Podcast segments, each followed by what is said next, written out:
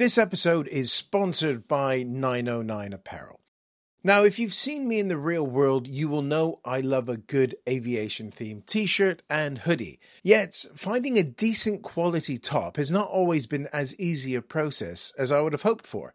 That is until I found 909 Apparel. Named after the famed B 17 Flying Fortress 909, which flew 140 missions without losing a crew member, 909 Apparel's designs celebrate the history and heritage of aviation something I can totally get behind. And they ensure an exacting level of detail goes into each one of their designs. Now, these designs can take up to three months to research and complete, so you can be sure that your passion for aviation is matched by the team at 909. And the great thing is, they're available everywhere. So wherever you're listening to the Damcasters, you'll be able to get a 909 shirt. So check out their link tree to all of their Amazon stores in the description below and get your aviation on. Hey, I'm Ryan Reynolds. At Mint Mobile, we like to do the opposite of what Big Wireless does. They charge you a lot, we charge you a little. So naturally, when they announced they'd be raising their prices due to inflation, we decided to deflate our prices due to not hating you. That's right. We're cutting the price of Mint Unlimited from $30 a month to just $15 a month. Give it a try at mintmobile.com slash switch. $45 upfront for three months plus taxes and fees. Promo rate for new customers for limited time. Unlimited more than 40 gigabytes per month. Slows. Full terms at mintmobile.com.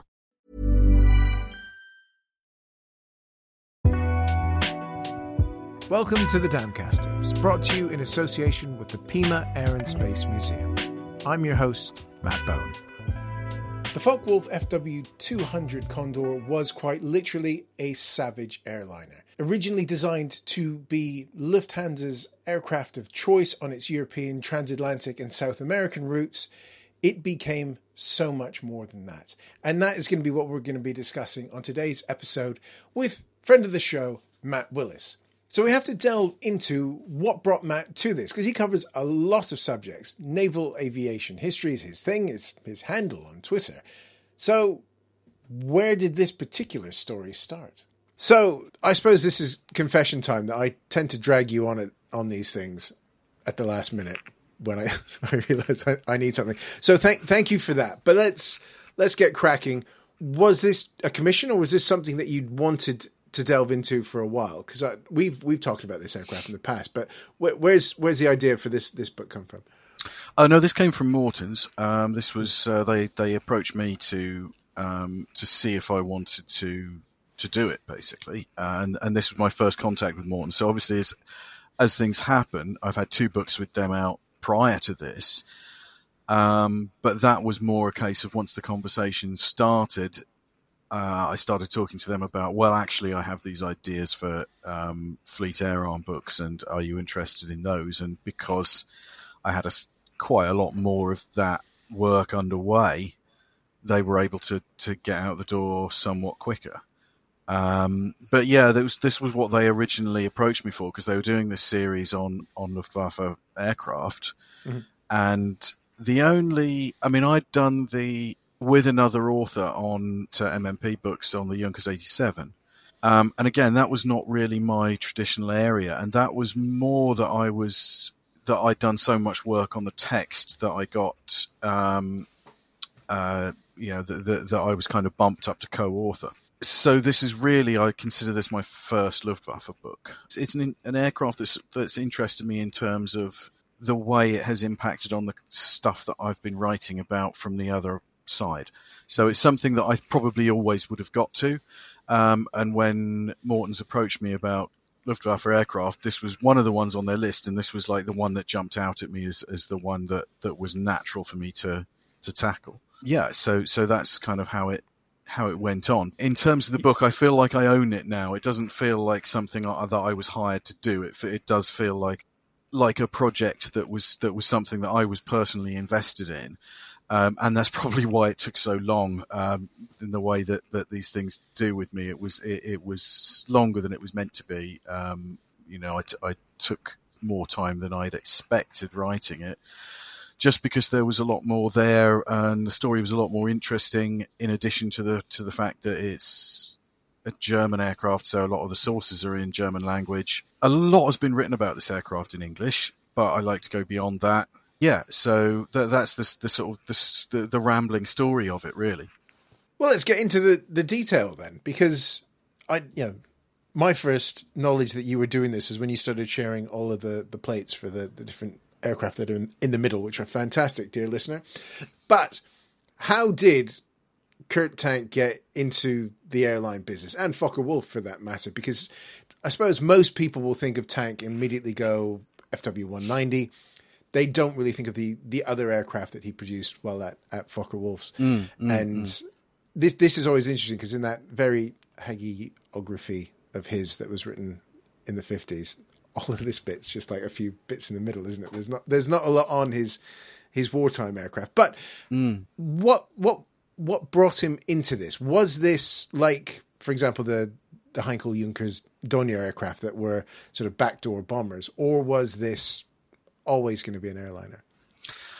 Yeah, this was a this was kind of a ploughed its own furrow really in a, alongside all those aircraft that were half thought of or entirely thought of as as military aircraft. Focke-Wulf had been involved in the airliner business before. Um, they'd been they'd made a few small and rather old fashioned uh, sort of regional local airliners, single engine jobs that that really didn't show anything like the way to the 200. Focke-Wulf found themselves sort of going into the mid 30s with kind of spare capacity because they'd lost the competition for the um, the fighter that became the Messerschmitt 109.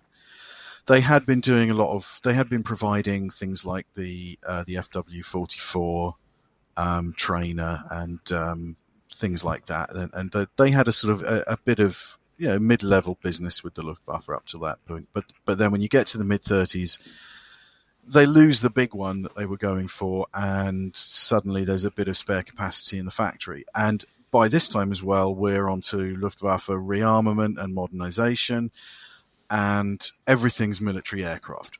But then it's it quickly you quickly get into the point where from America you've you've suddenly got all these modern airliners coming out, uh, notably the Boeing 247 and the Douglas DC2 and then DC3, and suddenly you've got the uh, the German airline business, which has been doing very well from things like the uh, the Junkers 52, you know, very widespread aircraft, very successful aircraft that that's not that old in the scheme of things, but it's by sort of mid into late 30s looking very very dated, uh, and is starting to be quite badly in need of a replacement, or the the German industry is going to lose all this business to, to these interlopers from the states. and I suppose that's that's this interesting crux, isn't it? Because like we were saying, the the Dorniers and, and the the Ju 88s that we see coming later, nominally airliners that can carry lots of bombs, not many passengers, um, or some bombs and some passengers. Th- this one is is interesting because in the book you start looking at Deutsche Lufthansa and, and their requirements as well. And we've talked about the the um, Boeing two four seven with Ben Skipper in, in, in the past as well. That a very very advanced aircraft that's probably slightly priced out by Douglas, which is ironic considering the backdoor takeover of Boeing by Douglas many years later. Different podcast. But what what does I'm probably going to say Lufthansa a lot just because the abbreviation is DLH. I'm just going to start saying DHL, and I'm, that's going to Yeah, yeah. Uh, Luft, So- Lufthansa so- is yeah. So, so what what were Lufthansa after in this aircraft? Because they, they did buy the American aircraft as well, didn't they? So it's it's kind Yeah. of a BOAC thing where they they want to buy local but end up grabbing whatever's best out there to be able to compete. Yeah, I mean they do get some two four sevens, um, and but really they they're well the again there's a lot of sort of mythology around this that it's difficult to kind of tease out sometimes, particularly when it's not in the native language. the The popular story is that that that they were looking for a transatlantic airliner. In fact, what they were mostly looking for was a Junkers 52 replacement, something that was that could do what the Junkers 52 did, but was more modern, was faster, was more comfortable, uh, could go a bit further, but not huge amounts further, and was just more efficient and had all the sort of modern maintenance benefits and all that kind of thing. So, in any other situation, they'd have probably ended up buying DC threes and being happy about it. But um, Germany, prestige, a lot invested in the aircraft industry to to sell uh, the the benefits of advance under science, under National Socialism, and all that kind of stuff. Uh, and um, it, it, was not a good look for the German flagship carrier to be either falling behind in terms of its um, its aircraft or buying foreign. So there was this requirement for a, a modern airliner uh, that was essentially a replacement for the for the Junkers 52, but also I think there was a sense, certainly coming from Tank, that they could create something more ambitious that that would be a bit more attention grabbing and and could do some of these publicity worthy events that that were kind of happening. So you have the sort of the MacRobertson race. Uh, which you know the, the DC two and the two four seven uh, the you know that that's a good way to sell them where they're kind of beating these specialist racing aircraft in in a bog standard airliner.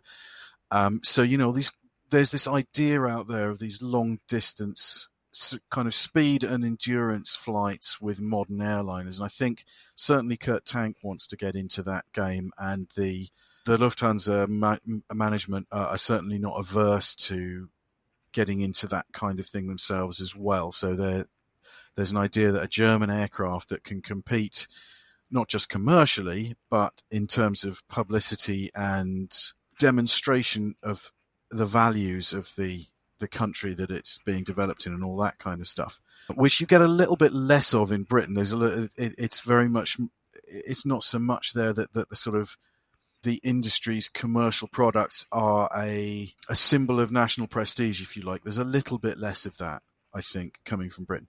But yeah, so you have things like the Junkers 86, the Heinkel 111, the Dornier 17 a little bit. Um, and, you know, those are, those are really developed with, with a dual commercial and military purpose in mind, and that limits their potential as airliners because, as we'll come to later, when you're building a combat aircraft, particularly a sort of tactical one, I mean, the, the, the Germans are sort of in a little bit of a muddle at this point as to whether they're doing strategic or tactical bombing, but there's a, an idea of like these medium bombers, which is the category that they would fit into, are, are really sort of on the tactical side of things.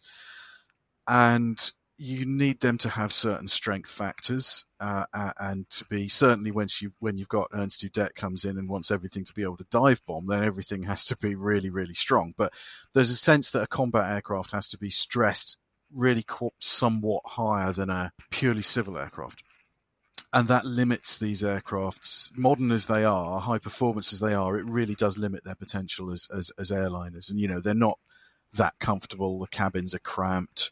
Uh, you know, you have sort of things like step over spars to, to get into the cabin and stuff like that. And it, it's not, they're not designed in that way. They're kind of, um, the idea is that they're kind of shoehorned into that role a little bit, and you know, using them as mail planes or and um, airliners with you know for very small numbers of, of people. Really, it's it's uh, they're not ideal, um, and they're not really the kind of thing that can that can sell uh, Nazi Germany as, as this kind of advanced modern country in the way that a dedicated airliner can. So this is what Lufthansa is looking for uh, when it when it submits this requirement for for an airliner in the mid 30s.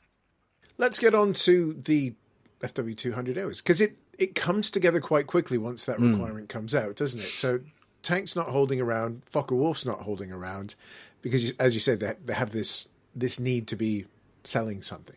So let's, for the, the dear listener and viewer, let's let's let's describe the thing because it is a pretty aircraft, and it's got similar sort of lines to what de Havilland would do with the the albatross a few years later, isn't it? It's it's a sort of very sleek, quite sort of I want to say pointy style of mm. airliner that everybody would quite recognise as as an airliner, wouldn't? It? Yeah, I mean it's it's one of the first really modern looking airliners, I think, that looks like an airliner in the way they still do today in many ways. It's got that sort of slender, um, spindle shaped fuselage with the sort of, you know, to the sort of coming to the pointed nose, uh, and it's got these sort of slender tapered wings, which you know obviously aren't swept the way they are now, but they was you know this was it must have looked really really unusual and elegant in a way that the airliners didn't at the time. It, it, really did have these these very high aspect ratio wings, which are sort of associated with gliders and things like that, which which aren't you know they sort of scream efficiency. It gives good range. It just you know it gives good lift, and um, no, it's a sort of basic of aerodynamics that the higher aspect ratio a wing is, the more efficient it is, and it's it's just you know obviously there's a whole lot of complexity under underneath that, and again a sort of a, a slender, sort of fairly low frontal area fuselage, just you know low drag.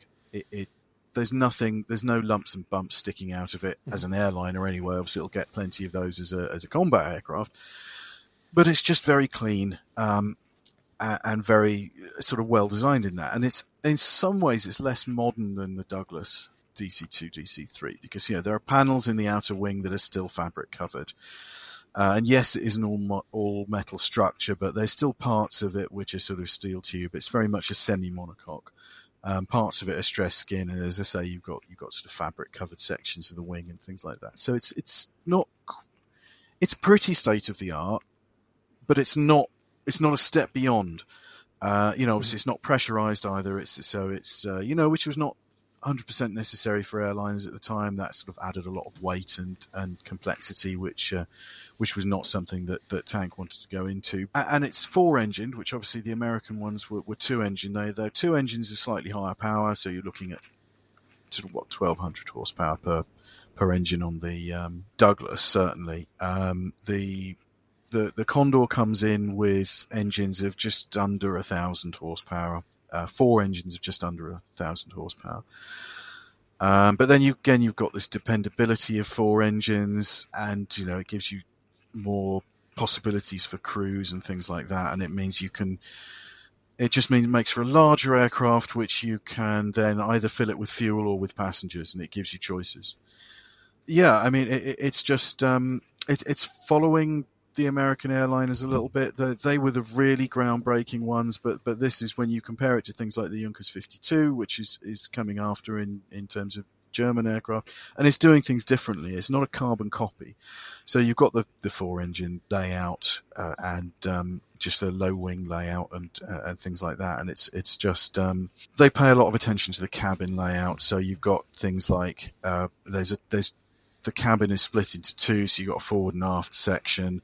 So you can have a smoking section and a non and a non-smoking, which was something they built in from the start.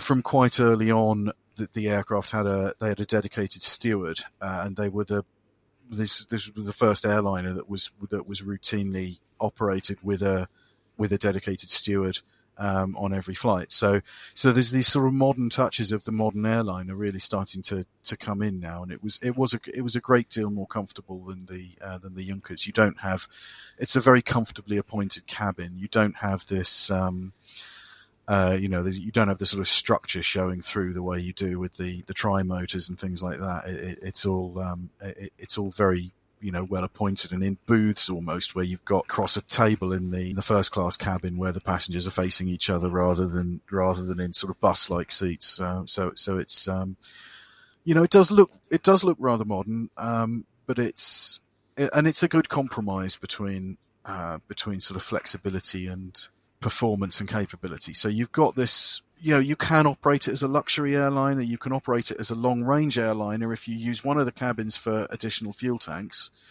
then you can you can carry a small number of passengers, six passengers, say, a very long way. Or you can carry a sort of 22, 23 passengers, still a reasonably good distance. What what sort of re- what is a reasonable distance? How how far? Because you know the the sort of narrative is is to keep Argentina and places like that in in mm. contact due to due to the, the high the high densities of, of expats and things like that.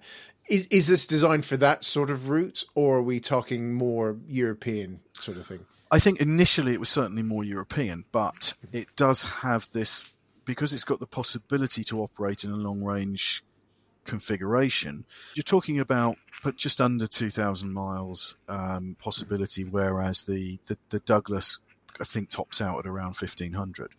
So we're not talking about drastically further, um, but a good step further, and there is it does open up these possibilities for the for the South American run. Um, and also things as you see later on. There's the, the airline in in Manchukuo that wants to operate uh, a, a, kind of linking airline from from Manchuria to Germany or to Europe, certainly, uh, which doesn't turn out in the end because of the, the inconvenient war in the way. But um, but you know it, it, it's opening up some of those global possibilities that that that weren't really that available with anything other than flying boats, which were very inconvenient and tended to have these sort of very short legs. So you you you know you take a week getting to some of these places because of all the, the stops and layovers and refueling. Whereas with with something like the Condor, you could be shortening that to a couple of days. Um, so I think it was I think it would have been interesting to see what it did open up had the war not got in the way, um, because I think it was um, there were some kind of global communications possibilities that that, that the aircraft offered, um, which weren't really. But yeah, I mean, the main thing was Europe, and this was uh, after Lufthansa. And I dare say we'll get into this, but after Lufthansa did the the long distance publicity flights, all the route proving stuff really was around Europe and to places like Latvia, um, which were sort of very much on the, the German radar within within that sort of orbit uh, of of what uh, kind of Hitler had his eye on as a sort of German sphere of influence. But yeah, I mean that that was so. I think really after they, you know, you hear a lot about the transatlantic stuff and the the Far East and things like that, and there there was that angle that was offered, uh, and obviously the first airline that that bought the uh, the, the first non Lufthansa airline that, that bought aircraft was was DDL from Denmark. So you know, it was. I think it would have been a a very prolific aircraft in, in Europe as as well as doing some of those longer range things. So I, I take it Lufthansa were quite happy when they finally saw the aircraft and could see what it was doing. Yeah, I mean everything I've seen suggests that that they were um, you know they were more than happy with it. Really, that that, that it was other than the usual sort of kind of developmental stuff. So, you know, you see the flying surfaces change slightly. Um, the wings acquire, the outer wings acquire that slight sweep back. The tail, the vertical tail is made, made a bit bigger. But other than that, through that development, which is really quite rapid, um, for, for an aircraft of this modernity, they, they seem to be quite happy with it and they've, they've ordered a number of them and they're ordering more, um, which again is, is partly how it gets into, Luftwaffe service so quickly is, is because Lufthansa have, have been ordering a second batch um, or further batches of it to, um, to, to meet their needs, and I think they probably would have operated it in quite large numbers um, had the war come along a couple of couple of years later or not at all. So um, so yeah, I mean. As far as I can tell, so obviously there was probably a sense in which they were going to have to order this aircraft politically, but everything I've seen suggests that that, that actually it was the aeroplane they wanted let's let's put some dates on this, which we haven't done mm. really yet, have we? So RLM issues the the spec in 36, and it's flying by when is it late late 37? I want to say. Uh, that sounds right. Yeah. Um, sorry. Excuse me. Dear listener, both of us have immediately grabbed the book because we've spent more time preparing the KG40 stuff than we have the Lufthansa things. So yeah, it, it's and, it's a remarkably to, quick development. I have it? to tell you, like dates and stuff like that fall out of my head as, as soon as the, as soon as the thing comes out in print. All of the, the like the, the facts and figures just fall right out of my head. Uh, but yes, so twenty seventh November. 37. Well, it's it's in yeah. Well, yes, late thirty seven. It's flying, um, and then it's doing its test flights sort of throughout thirty seven.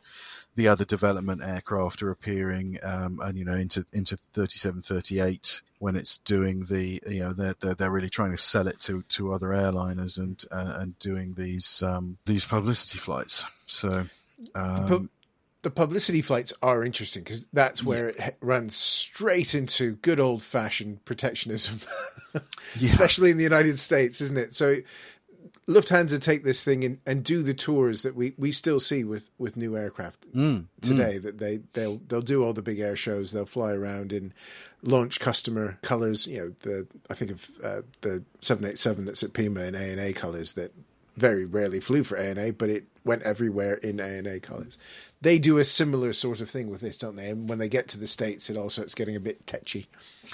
Yeah, um, which which I found surprising actually, because this is ni- this is 1938 when they they want to do they want Kurt Tank again is is very keen on these sorts of flights because they're really selling Focke-Wulf, uh, and also possibly have being a little bit stung in missing out on some of the the military contra- contracts. He's he's really pushing this, uh, so they want to do a circumnavigation is the uh, is the story, and the, the first leg of this will be a transatlantic flight, which is um, you know it's got because there are no conventional airliners in straightforward transatlantic service uh, at this time. Uh, so it would be a big deal to get an, an airliner to, to, be able to do this transatlantic flight. And um, the story is that the they they were refused the necessary permissions and overflight permissions to the la- the kind of landing rights and, and overflight permissions eh, to, to to carry out this this this circumnavigation, and that they had to then uh, then sort of use a little bit of subterfuge because they had certain they had, they had some licenses for sort of route proving flights that were intended to be carried out by flying boats, but they slotted the, the 200 into one of these in order to allow it to, to do the flight to Floyd Bennett Field. Uh, and set a sort of speed record across the Atlantic and uh, and things like that. So this surprises me slightly because obviously there's an awful lot of geopolitics going on at this time, uh, and um, you know we're we're into 1938, so um, Munich crisis territory, and um, I don't think anybody is under any illusions anymore about Hitler's territorial ambitions uh, and, and sort of some of the stuff that's that's going on there. So that kind of there is a an element of that, but on the other hand, I think the, the there was still a certain amount of favourability to, towards Hitler in uh, in America. Generally, he wasn't sort of the universal pol- bogeyman. Pol- politic way of putting it, my dear Matt. well, quite.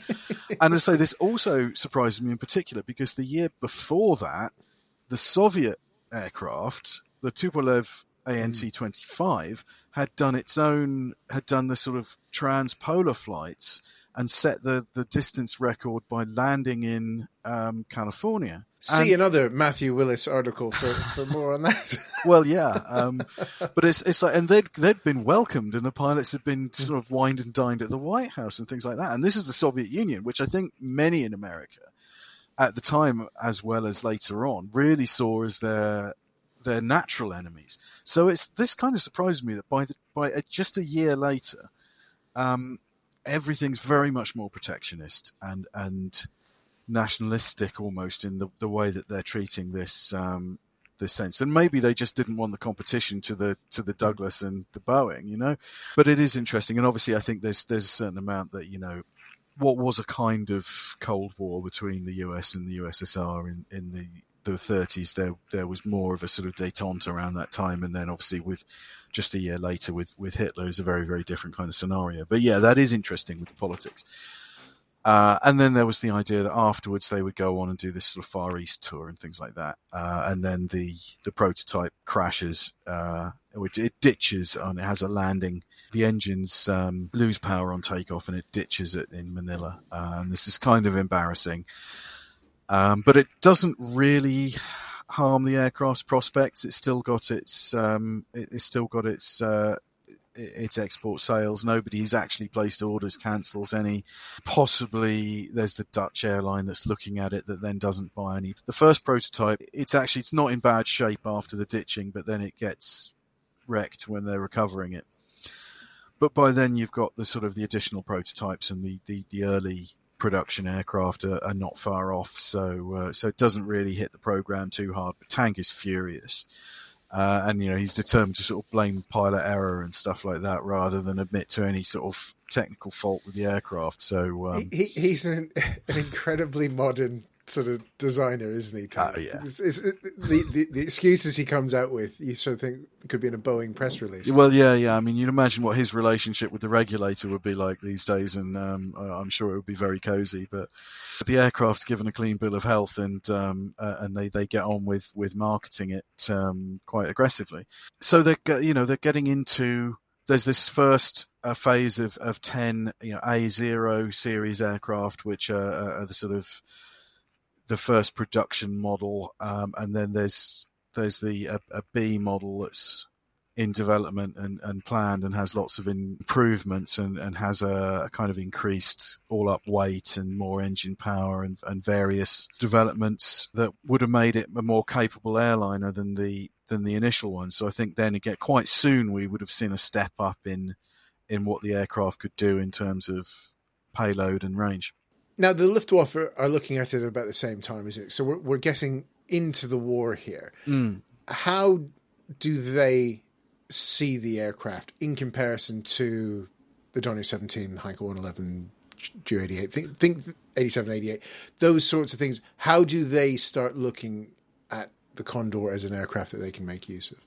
Initially, it's purely as a transport aircraft, mm-hmm. and they are prepared to, to, to order it in reasonably large numbers um, as a long range transport because they've got loads and loads of Junkers 52s, but nothing more modern or with a longer range.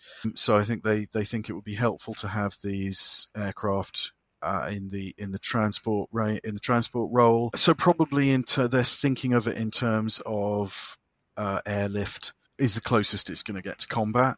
Yeah, and just, just sort of long range long range transport into. So there's this idea that they're going to be fighting a war some distance away, and that, that people are going to be need to, need to be supplied at, at some range. So it's just I think this is this is where their initial interest comes from, and then obviously you get into the war, and they're in in a war with the UK.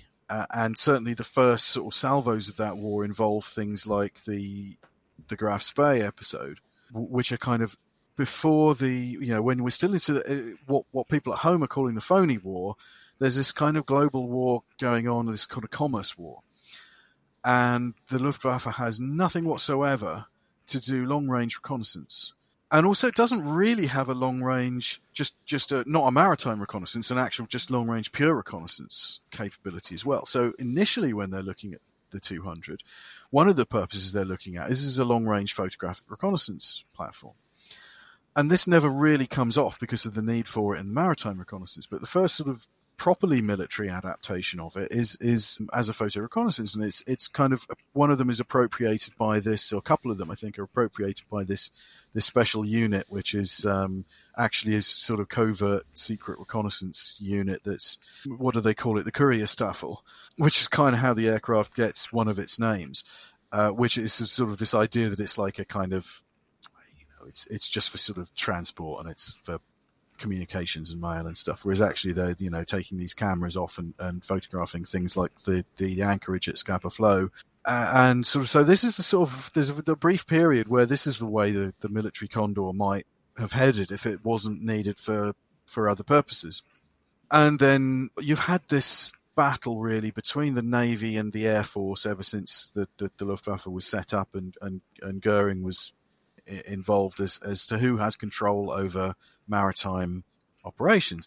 And the the Navy wants its own air arm, and there's been this kind of toing and froing for years over what aircraft they'll get and how many of them they'll get and what air crews they'll get and how much control they'll have over them by um, uh, operationally. Uh, and they keep kind of making some progress and then getting knocked back. Um, but they do have this uh, you know they are they do have a bit of freedom at this point, uh, uh, and some officers within the Luftwaffe who are who are sort of looking into the problem of of maritime reconnaissance, certainly as it's fitting the war at the time with these uh, surface raiders and, and, getting into U-boats a little bit in terms of um, monitoring the shipping and, and the communications routes and and um, and being able to coordinate with the Navy uh, and to act as reconnaissance for the Navy. So Edgar Petersen, uh, who has been in, um, empowered to acquire some aircraft and to to develop this capability that that, that the Luftwaffe is, is, seriously lacking. I mean, it's got it's got its short range flying boats. It doesn't have anything land based long range. Um, it doesn't really have anything of the kind that's with the sort of capabilities that, that, that they really need. It's just all sort of very much coastal stuff that they've got at the time. So he goes around to look at the possibilities, and there aren't many. And he comes to the conclusion that there are two aircraft that more or less fit the bill. So there's the Junkers uh, Ju 90. It was developed as a bomber, and then it was the 89, and then into an airliner. And then there was a sense of trying to turn it into a bomber again. Uh, and, and that aircraft will pop up again. Versions of it will. And there was the Focke-Wulf 200. Uh, of the two, the 200 was the only one that was currently in production and had a production line, which which was really the thing that that, that told particularly in its favour. Um, and there were a number of them available at the time. I think there probably were a couple of Junkers Ju 90s available, but um, they would have needed to start up the production line again to get those. And Petersen needed something yesterday. He needed a, an aircraft that was just that, that would be available very, very soon.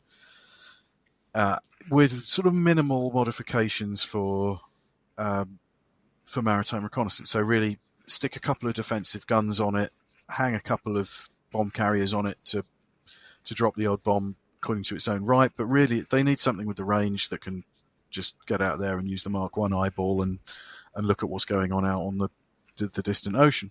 This process is helped somewhat by the fact that um, Focke-Wulf appear to have done some work on developing a military version of the Condor for as a very speculative effort for the Japanese Navy. Now, there's various versions of this, and you see lots of stuff in the published sources about how they'd already built one for the Japanese Navy, and the Japanese Navy had requested it, and the first one was for the Japanese Navy, and the, the Luftwaffe just took it over, and that's that's not the case. It never got very far with the Japanese Navy. Japan bought some Condors for, for very much for civil use. Kurt Tank, again, ever the salesman, was, was keen to try and break into this market in a military sense because the other German manufacturers were selling stuff to, to Japan. But the, the Japanese, they weren't really interested. And the Japanese Navy, they were kind of, they were dealing with Junkers and they were happy with Junkers and that was as far as it went. But they'd done some preliminary work um, on this uh, on, on, various adaptations. So uh, things like adding the defensive guns, uh, the Rumpfwanne, or fuselage tub, um, generally known in English as the, the gondola, which I, I, avoided using the term in the book just because the, the German term for engine nacelle is Gondeln, literally gondola. So I, I, didn't want to confuse or annoy the people whose country this, this aircraft came from. So I thought I would use the word closer to the one that, that they would use, which is tub, because this thing looks like a bathtub stuck on the underside of the aircraft. Um, so there was a bit of design work to, to, to militarize the thing, which, which probably helped, um, bring it, uh, bring it into production and availability for, for Petersen soon. Uh, and you know, it was it was really the first one was kind of almost in a matter of weeks. And you know, uh, there was sort of some, some, sort of adaptations of airliners. They, they they took on a couple of of the airliner models to sort of get things going, but then really very soon, sort of you know into uh, not not that far into 1940, they they had the the first C model uh, military version, which was a kind of a halfway house, but it was the military adapted version. It had the it had the tub, it had the turrets, it had sort of you know capability to, to, to drop bombs and, and various bits of military equipment and and stuff like that. And the other thing it had, which probably helped with the the development, was the modification for the long range flights had in basically involved filling the cabin just with large fuel tanks. Uh, so these large rectangular devices that, that just sat on either side of the aisle down the cabin, uh, and uh, and this is very much what the military Condor was like. The area that w- in the fuselage that would have been the forward passenger cabin just had these eight fuel tanks just sitting inside the aeroplane, and it looks re- it looks really rudimentary.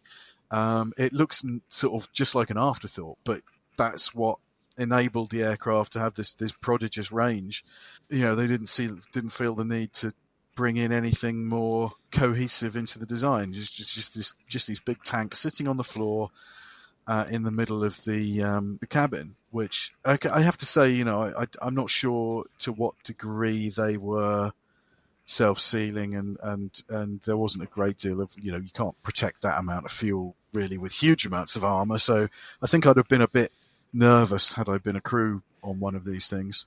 Would, would have been quite fumy inside. I think it probably would have been Yeah. extremely fumy. Yeah, yeah. Because I'm, I'm, I'm, flicking through as I've, I've not put the little post-it in the If you I mean, of- of, there's- your, there's of the- your cabin. Uh, yeah, it- I mean, it, it, it's literally eight tanks that you sort of weave your way down, and Yeah, yeah, of I left, mean, the- left to right of where the turrets and, and the, the tub would be. yeah. I mean, I, I don't. I don't have a f- I don't have a photo of it in the book, but I do have the diagram, which is Page one three six, dear listener and, and viewer. There we you go. Yeah. which um, which shows the, the position of the fuel tanks um, uh, within the cabin, which um, is um, yeah, as I say, I mean, it, it, it's all I can say is it's as rudimentary as it looks in the diagram. They're just they're just sat there, um, and and that's it. Um, but um, yeah, so was it six tanks in the in the cabin, and then uh, some others in the in the wing and that's that's it. And there, there was there was also the potential for, for sort of auxiliary tanks within the, the tub as well. If they weren't carrying bombs, they could. If they were just doing pure reconnaissance, they could put more tanks in that and, and just wring miles and miles out of this um, out of this aircraft. So I mean, it was a fairly minimal adaptation, but it was what they needed when they needed it. We're going to take a quick break so that we can get the latest from the Pima Air and Space Museum with Head of Collections, Andrew Bowley. Here we're at the Pima Air and Space Museum uh, in our Hangar 5, uh, which, with more World War II aircraft. The aircraft behind us is a consolidated PB-4Y2 privateer, which was a Navy patrol bomber derived from the consolidated B-24 Liberator.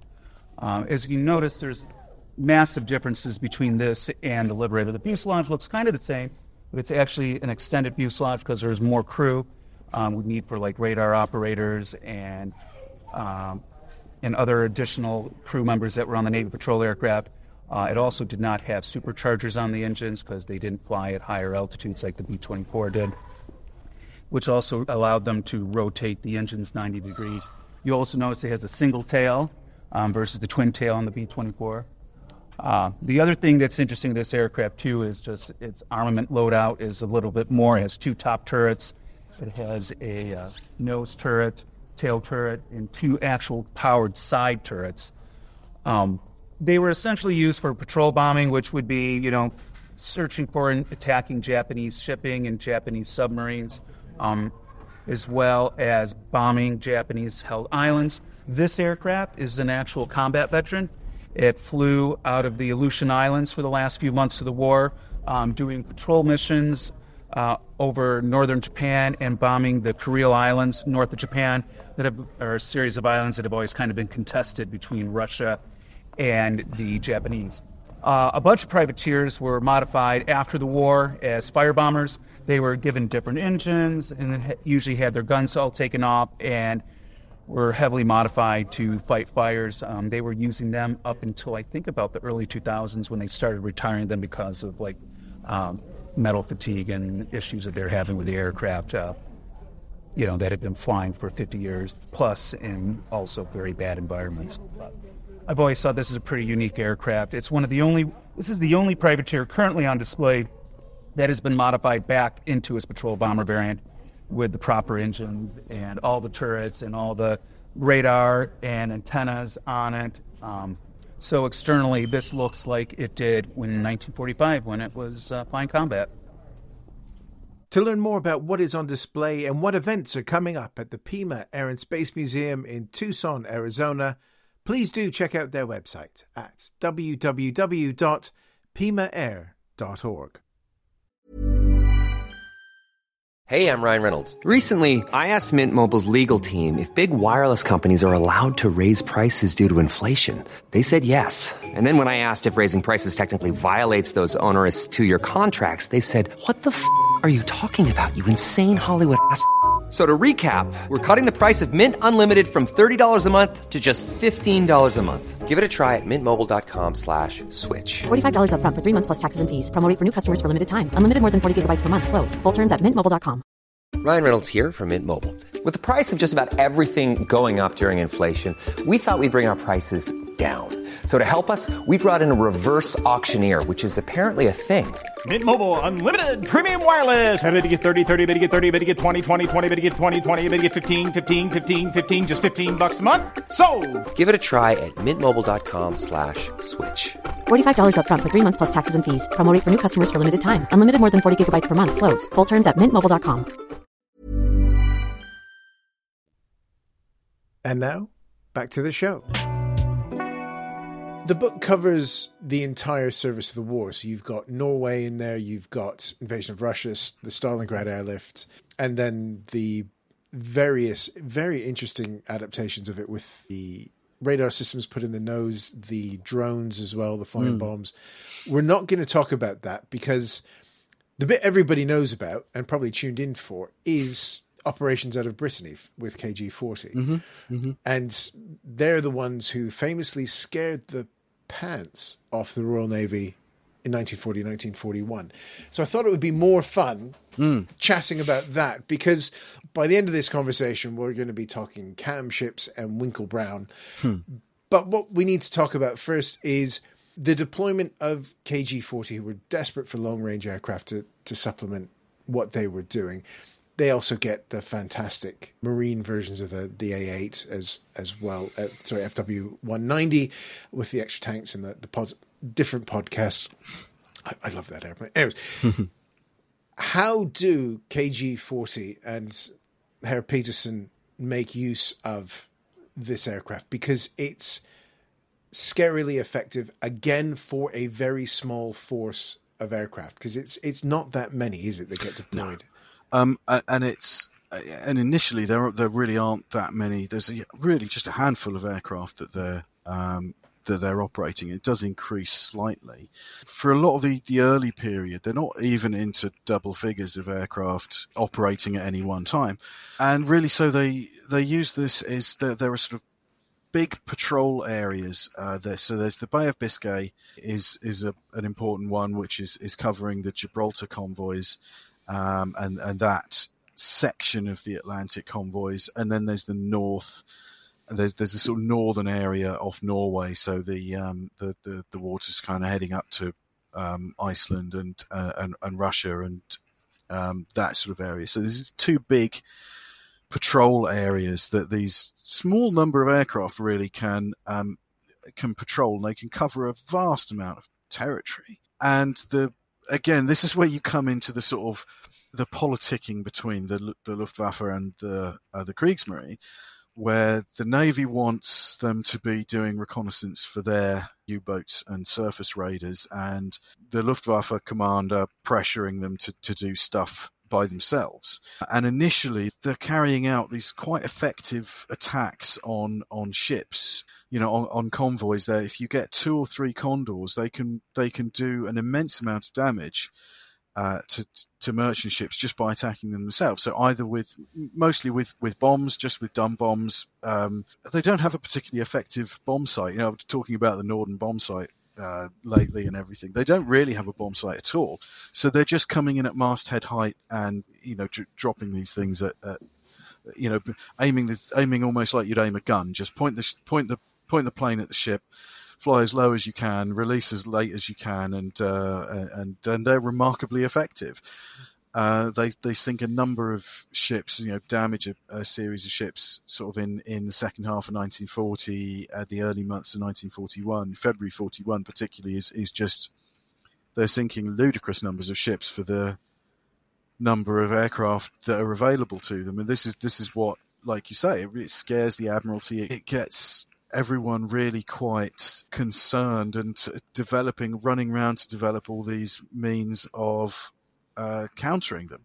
Some of them are quite straightforward, fitting more guns to the ships because in in the early part of the war, the merchantmen are very very lightly armed. Uh, some of them aren't really armed at all. Some of them just with a couple of small machine guns or, or very very dated First World War era weapons. And then when they start putting it you know, even just a couple of 20 mil cannon on and things like that, it changes the picture quite significantly.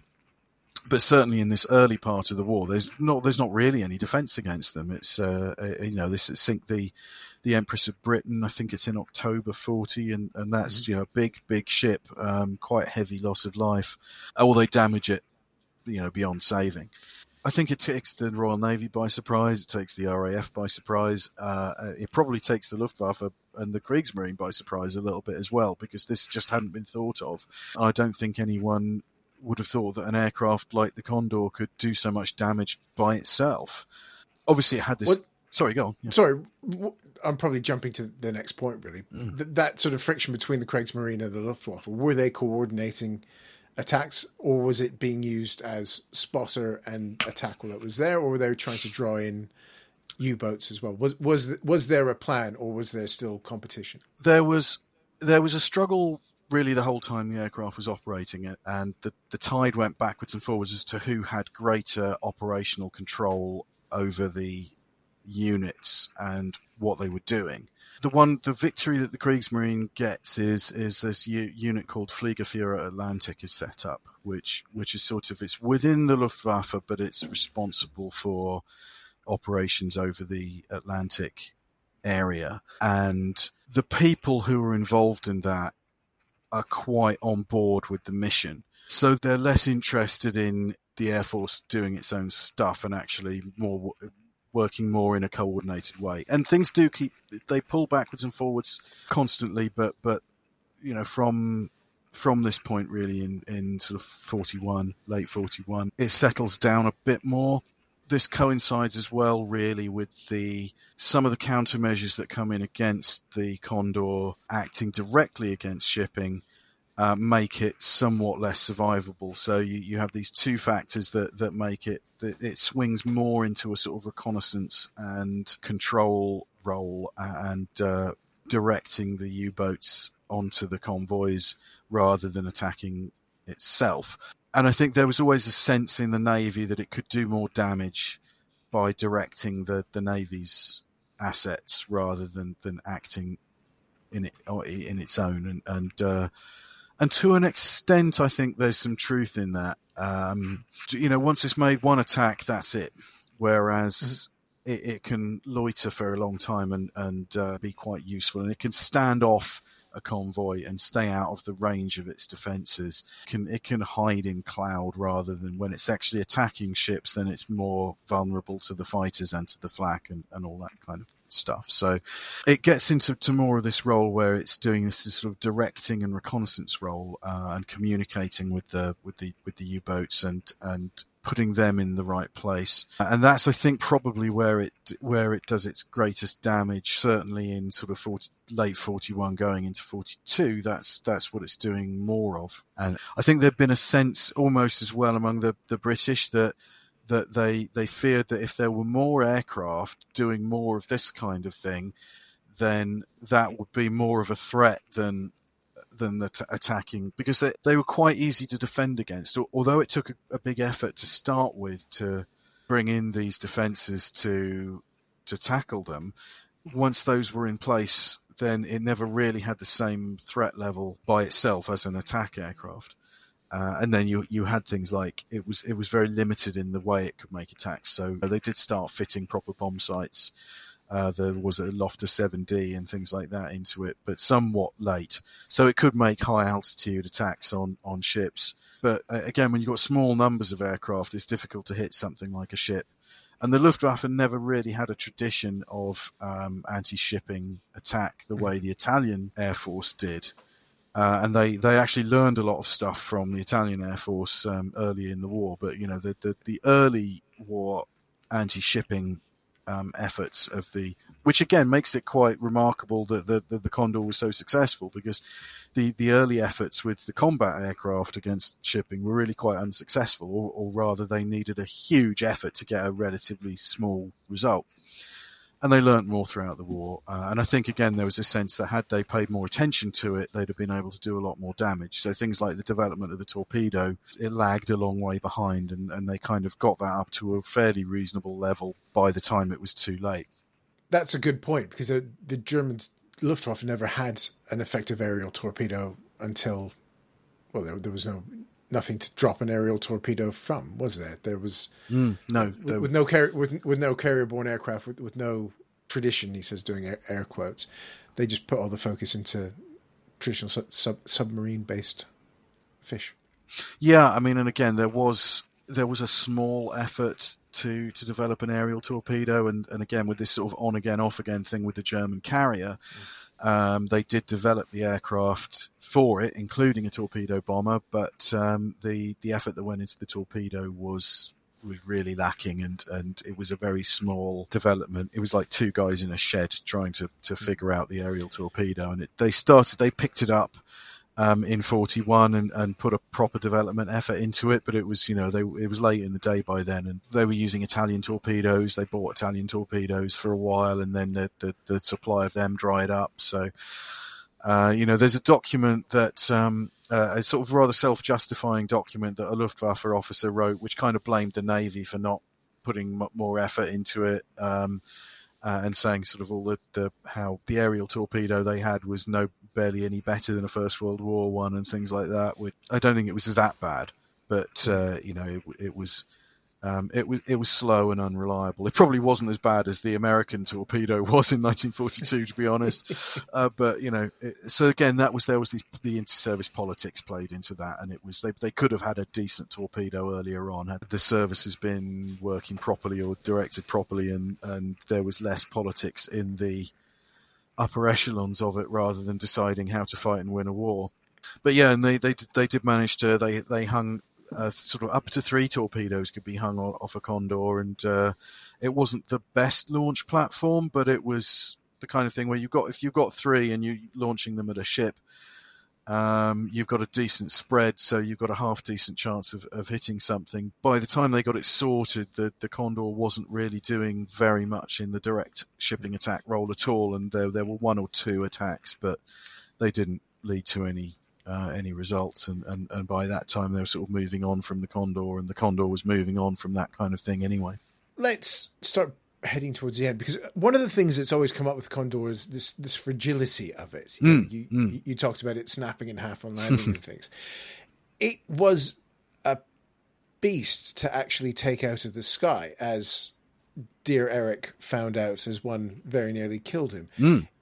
It was a lot tougher than sort of the arm, armchair historians put on, isn't it? Because it, it's from an air to air perspective, it's in it's covered in machine guns. Mm. It's it's designed for long longish range, sturdy flight operations out of probably not the best airfields, anyways. Mm.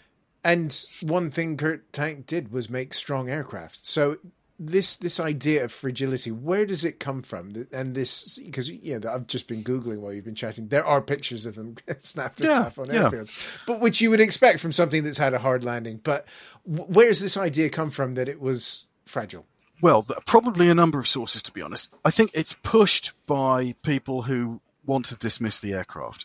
And i, I, I see this as along the same lines as the whole typhoon's tail snap off thing. People say that as a as a thank, way thank of you, thank you for that. Well, you know, it's I you know I think in, in, in narrative terms it's it's very similar, um, and you tend to you know with with with due respect to people that I've discussed this with, the the sense I get from people who bring up the the fuselage snapping in half uh, tend to be they have a low opinion of the aircraft, and that's like a sort of that encapsulates their view of the aircraft. It's like something with which they can just set it to one side and and and disregard its its mm-hmm. value as a as a war fighting machine. And I think this is very similar to, to to, the way the Typhoon Tails thing goes. It's it's like you don't have to look any further. Oh well, if if it snapped in half on landing, it can't be any good. And part of it was it didn't have the same level of structural strength as an aircraft that was designed as a combat aircraft. And you even get this from POW interrogations where they're saying, you know, it's it's designed for like it's got a sort of strength factor of two, and uh, you know the typical bombers have a safety factor of eight because it was designed as an airliner, uh, and and it's not designed to be thrown around to to be you know dropping bombs to be avoiding. Uh, t- taking avoiding action against fighters and stuff like that, and and you know making steep dives and steep climbs and steep turns and all that kind of stuff. It's just not designed for that. Um, so you know that that's I think that's part of where it comes from. Part of it is from the German air crews who were actually very conscious of this, the, the, structural strength of the aircraft and the limits of the aircraft in terms of what you could put it through. Uh, and they did have to maneuver it quite gingerly. And there was an example of an early one, I think, during the Norwegian campaign, where uh, one of the more experienced pilots was actually larking about, chucking this, um, ch- chucking the aircraft about over, I think it was Tempelhof, and it just broke apart in midair. It just, you know, it, it just fell to pieces because it wasn't designed for that kind of treatment. You know, it was designed for civil aerodromes, which, uh, you know, have decent grass, at the time mainly grass, you know, tarmac was coming in, but you know, you expect a decently smooth surface on a, on a civil air, a, a nice big aerodrome where you can put it down gently, not a sort of a smaller military thing that might be chewed up or, you know, have bomb holes filled up in it or whatever. So it was being used in circumstances that it wasn't entirely designed for, but I think there was a, there was a period early on in its use where the the C1 model was a very very limited modification of the uh, of the B model, uh, which would have been an airliner and turned into a transport aircraft. It really just had the military stuff stuck on it, and that was that. Uh, the C3 and thereafter had um, more fuselage strengthening. They had more airframe, a bit more um, strengthening, and I think probably there was also the crews learned learned a bit more about how they could treat it um, and how to, to use it. Because I think there was that inexperience early on as well, and there was a, there was a case of a couple of them heavy landing snap in half. And I don't even know if those were those might have been cases where the aircraft was damaged and making a, um, a landing under difficult circumstances, or, uh, or, or or something like that, or you know whether it ran into a shell hole. It's it, and if you look through the losses, the, and, and in one of because um, you know we should we should mention Chris Goss who is who is the master mm. the the, the Focke-Wulf 200 master. I'm just kind of dipping my toe in, in the aircraft, but you know he's he's written a lot on the aircraft. And one of his books, which is uh, The Condor at War, 1939-1945, which is from Beautiful Classic. Book, yeah. um, very good book. Different kind of book to mine. You know, my book has has selling points as well, but we'll get into that, has a list of, of combat losses. And a lot of the early ones are landing and takeoff damage. And that gets a bit thinner as the, the service goes on. So I th- my sense of it is early on you had the weaker aircraft and the inexperience in operating it. Uh, and, possibly they weren't, you know, they were operating in, in the Norwegian campaign where it was you know, they were very much on the front line, whereas later on they were more in their established bases. So they were possibly in rougher places as well. But I mean, but my point, my point about the snapping in half is this. Uh, I mean, it's, it's a, for one thing, it's, it's, I think it's overdone. The other thing is the aircraft doesn't get to do what it does if you build it like a combat aircraft it doesn't have that phenomenal range. It doesn't have the the loitering ability, the the efficiency, and everything like that it gets all those things because it was designed as a long range airliner. It's able to cover these huge patrol areas out in the in the northern waters and the, uh, the over the North Sea and the Iceland Faroes Gap and and then down to the Bay of Biscay and things like that. It's able to cover those vast areas because of its inherent characteristics. And if you build it like a combat aircraft, it doesn't get to do those things. Later on, maybe when you've got more advanced techniques and lighter materials and uh, you know more efficient engines and stuff like that. Maybe you can do that a bit more, but with this aircraft, you've got a choice, and I think the the, the trade off is they break a bit more often than a, a combat aircraft would. I mean, it is a weakness, but it was that was the trade off to enable them to do what they did. Whereas people treat it as a, a reason it was no good. Whereas, no, sorry, that's the reason it was good and yeah, like you say, in terms of it, actually could take a lot of punishment from um, from aircraft, from flak, and things like that. You know, they come back with damage.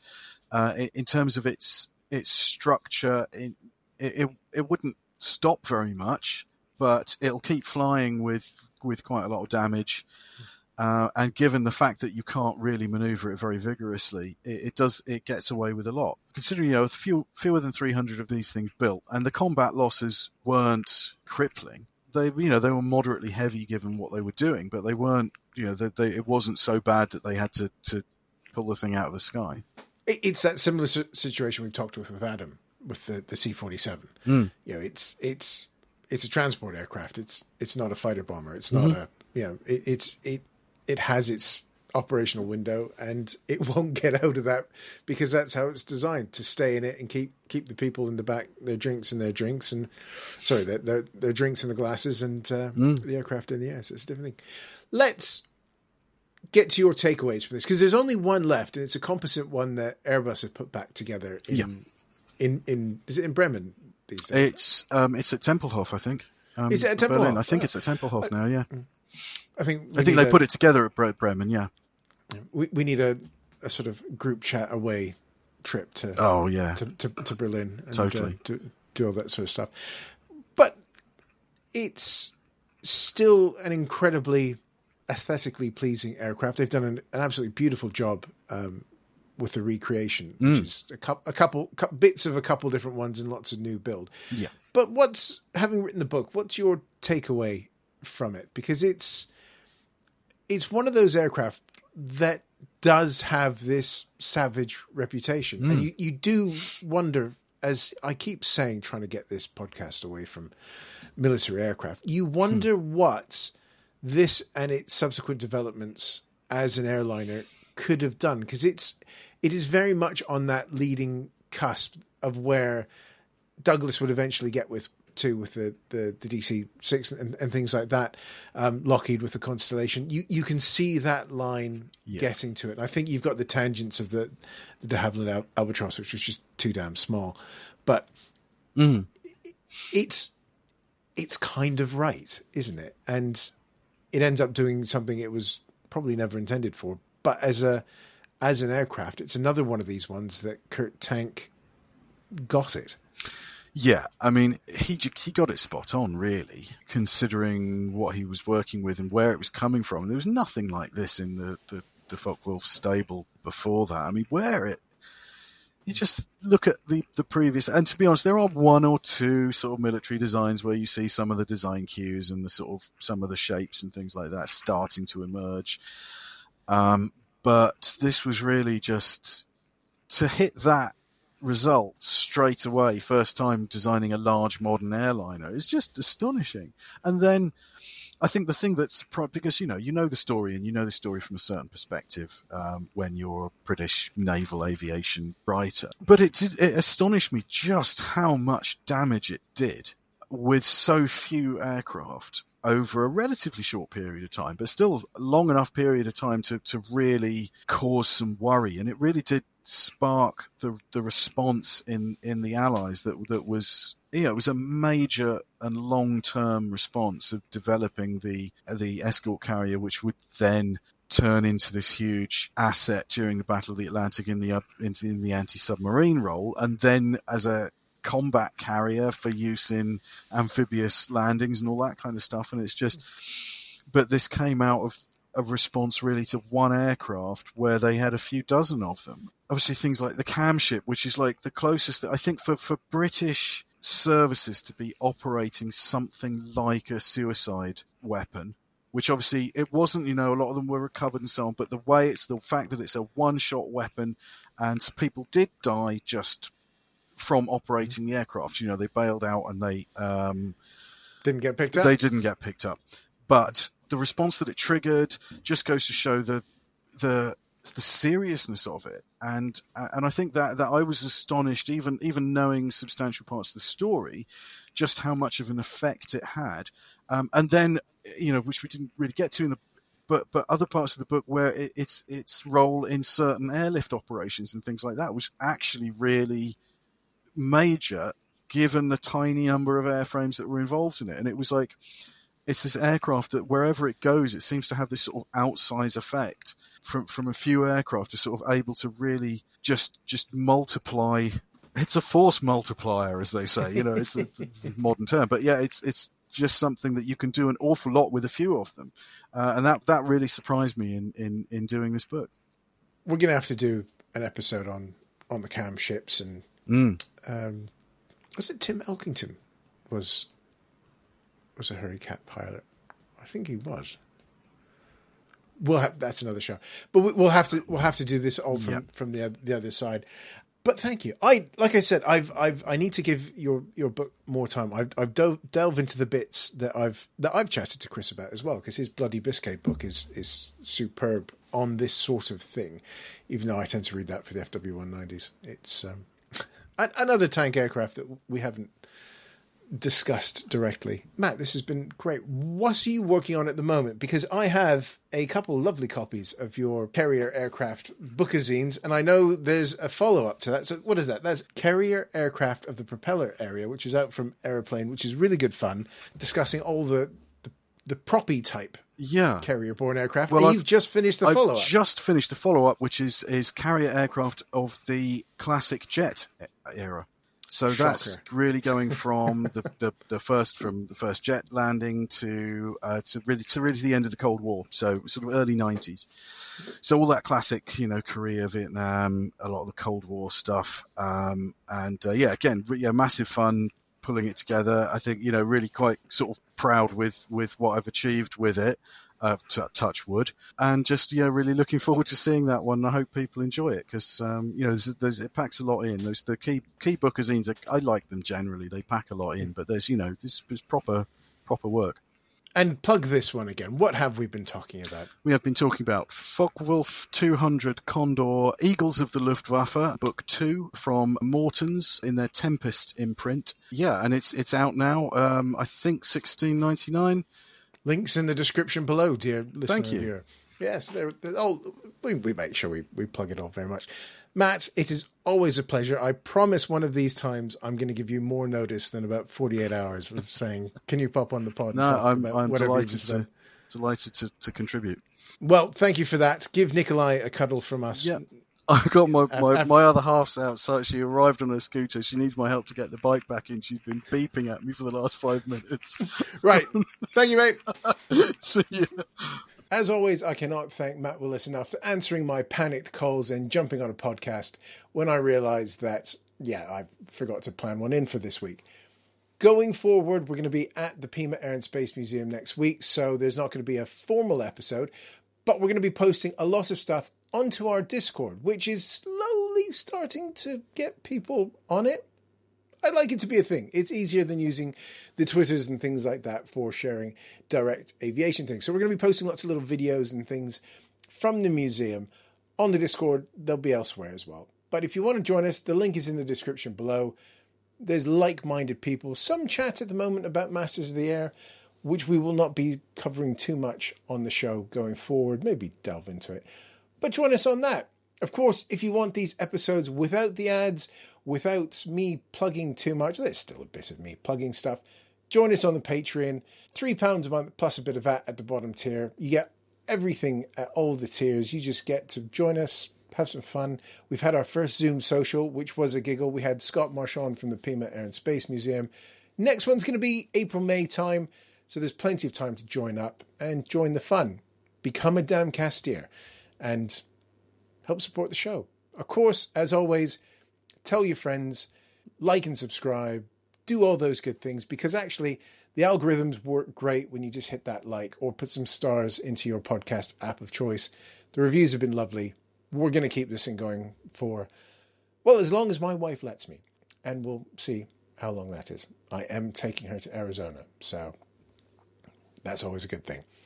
Until next time, everybody, do take care of yourselves. Thanks for joining us. Bye bye.